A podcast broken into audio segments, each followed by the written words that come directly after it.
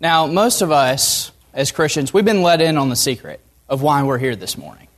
And I kind of gave it away earlier, and maybe Jim gave it away with so many worship songs or songs about worship and about praising God. But we come together Sunday morning, Sunday evening, Wednesday nights, and the goal of all of that Sure, we have other goals, but the goal of all of that is to worship God, to praise Him. So, why do we worship? It's probably a question humanity's been asking itself since the beginning. Because the truth is, we're made to love and to worship God. We were made for it. People yearn for it. Humanity can't be without it. The worship is a central part of what it is to be human.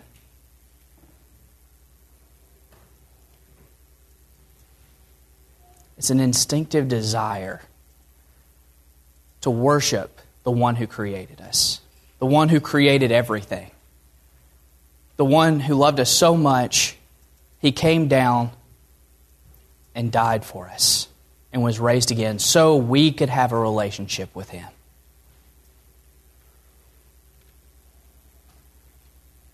Now we come together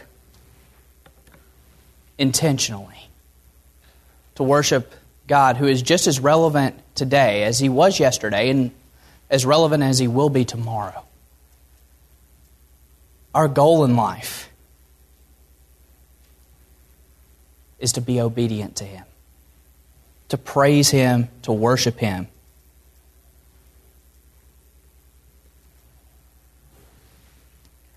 Now, our praise and worship, it's a tremendous thing because it's meaningful. That meaning stems from our actions because we are physically, emotionally, and spiritually invested in what we're doing. Not just here, but what we do on a daily basis as worship. It's meaningful to us. And honestly, it's meaningful to people that see us worship. Our worship is powerful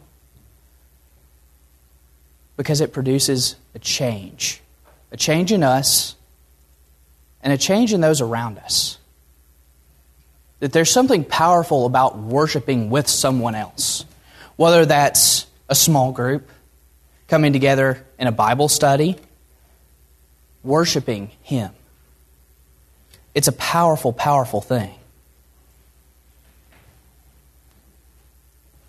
Now, our worship is valuable because what we see as worthy of worship is going to guide our lives. If we see anything else other than God as worthy of our worship, that's a problem. Because that means whatever else that is, is guiding our life instead of God. Now, because our worship is meaningful and powerful, and I've alluded to this already, there's only one that deserves that God. God deserves that. God deserves that because of all of all that he is and all that he's done. But don't just take my word for it. There are others that have put this in different forms, in different ways.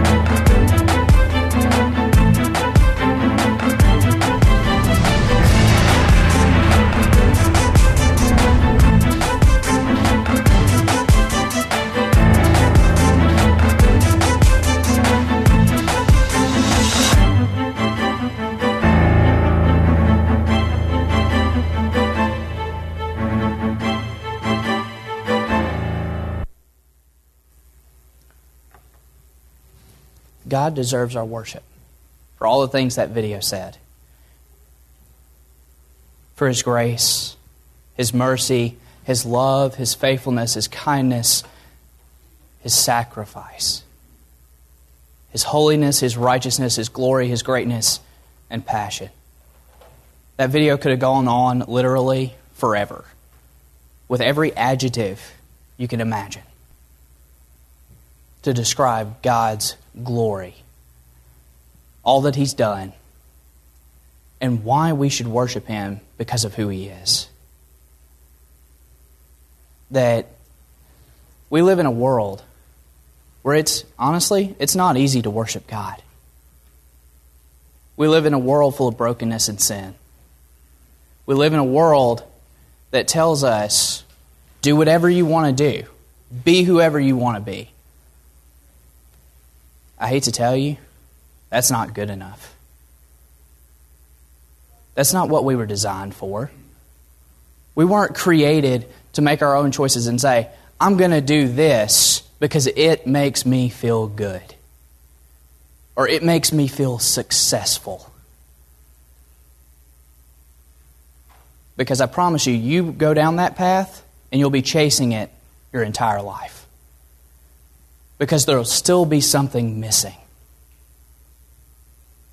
We were made to worship, to love, and to obey God. That is what fulfills us. That is what gives us meaning and purpose.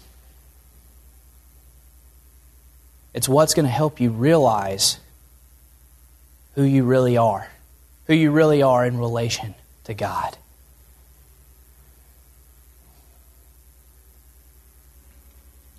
Now, our acts of worship are less than the focus of our worship. Don't get me wrong, what we do here, singing songs, praying together, sharing the Lord's Supper, all of these things are very important. But sometimes we get caught up in what we do and lose track of why we do what we do. Why I'm up here presenting a sermon, or why Nathan or I, or Ray, or Jim, or Van, or Ryan, or anyone else who teaches a Bible class. It's easy to get caught up in what we're saying. It's easy for us, it's easy for you. And sometimes we can get caught up in that to the point that it stops being worship. We've turned worship around and it just becomes about us. What am I getting out of this service? What am I getting out of this sermon? What am I getting out of this song? What am I getting out of this prayer? If they're not praying for me, is it worth praying? It's all things that we can make our worship into. Like I said, not that these things aren't important. And not that the things we do outside of this service aren't important, out of this time. That being connected with each other, building relationships, that's important. Serving others. You see that picture in the bottom left hand corner, or right hand for y'all. That helping others, serving others, is a big part of how we worship God how we live daily. But if our hearts aren't in the right place, if we aren't focused on praising God, then why are we here and what are we doing?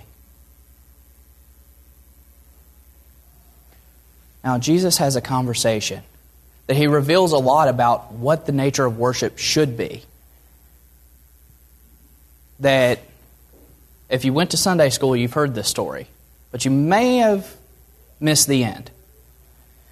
That in John chapter 4, Jesus is having a conversation with the Samaritan woman at the well. That he tells her about living water and what that is, and that he's the source of it. He amazes her with what he knows personally about her, about her sin, about her faults. But he goes on to tell her something that honestly, in the story, we don't get the image that she understands. Not fully, anyway. That Jesus says, Believe me, a time is coming when you will worship the Father neither on this mountain nor in Jerusalem. You Samaritans worship what you do not know. We worship what we do not know. For salvation is from the Jews. At a, yet a time is coming and has now come when the true worshippers will worship the Father in spirit and in truth. For they are the kind of worshippers the Father seeks. God is spirit, and his worshippers must worship in spirit and in truth. Now, Jesus goes on to admit, to tell the woman who he is, that he is the Messiah. Now, the Samaritans and the Jews, well, the Jews didn't associate with the Samaritans at all. The Samaritans were forced to worship in other places. The thing is, Jesus is revealing to her that there's a time when her persecution is going to be over. When all the things that have come in between, all the laws men have made about worship, all the instructions men have made about how to praise God, those will pass away. And what we'll be left with is one people God's people, who will worship Him in spirit and in truth, and in everything they do, in every act of worship, whether it's in a service like this, or whether it's in your homes, or in your daily walk. We're going to live in such a way that we worship God in all we do. Romans chapter 12 talks about being living sacrifices, verses 1 and 2. Therefore, I urge you, brothers and sisters, in view of God's mercy, to offer your bodies as living sacrifices, holy and pleasing to God. This is your true and proper worship. Do not conform to the pattern of this world, but be transformed by the renewing of your mind. Then you will be able to test and approve what God's will is His good, pleasing, and perfect will. The thing is, in a broken world that we live in, we find it difficult to live this way, to truly embrace what it is to be a living sacrifice. And the thing is, Satan tries to get in our way. The evil one separated himself from God, and he wants to take as many souls with him as possible. The world we live in, broken and sinful. This isn't the perfect environment for growing souls, for growing people that are going to worship God. But nevertheless, God came down to this broken place. Jesus Christ lived, He taught, He performed miracles, he was crucified and he was raised, even in this broken place. He demonstrated for us what it is to be a living sacrifice. But the biggest thing standing in our way is ourselves. For me, it's me. For you, it's you. It's hard it's simple, but it's difficult to turn over our entire being to God. To say that you've given me a purpose, a purpose to worship you, to praise you. And that's enough for me. Because if we're honest with ourselves, we think we know better than He does. We think we have everything figured out. so much of the time. And even if we don't admit that to ourselves too often, our actions bear that out.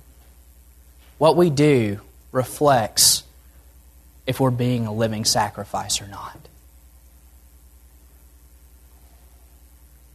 That's what we're left with today.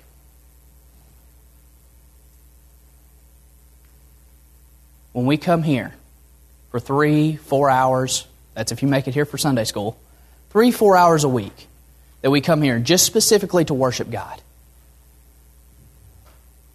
I challenge you can you do that? Can you make the entirety of every service, whether it's in a Bible class, a Sunday school room, during the sermon, while we're singing, put your entire being into worshiping God? We're coming up on a new year. People will be making resolutions, which they will or will not keep for very long. But this should be our daily resolution to always be worshiping, always be praising God, to give Him everything that we are because that's all we have to give Him. God created everything. All we have to give is ourselves. We are the only sacrifice we can give. So, will you take up your cross and follow Jesus? Will you follow his example? Will you be a living sacrifice? If you find this morning that you need a renewal, you need to recommit yourself to this, don't leave here without talking to somebody. Don't leave here thinking, I should have done this if you need to be baptized, if you need to make that commitment for the first time, we're here for you this morning. That we gather here in part as an act of worship to bring more people into God's kingdom. That as together we stand and sing, we praise the Lord our God.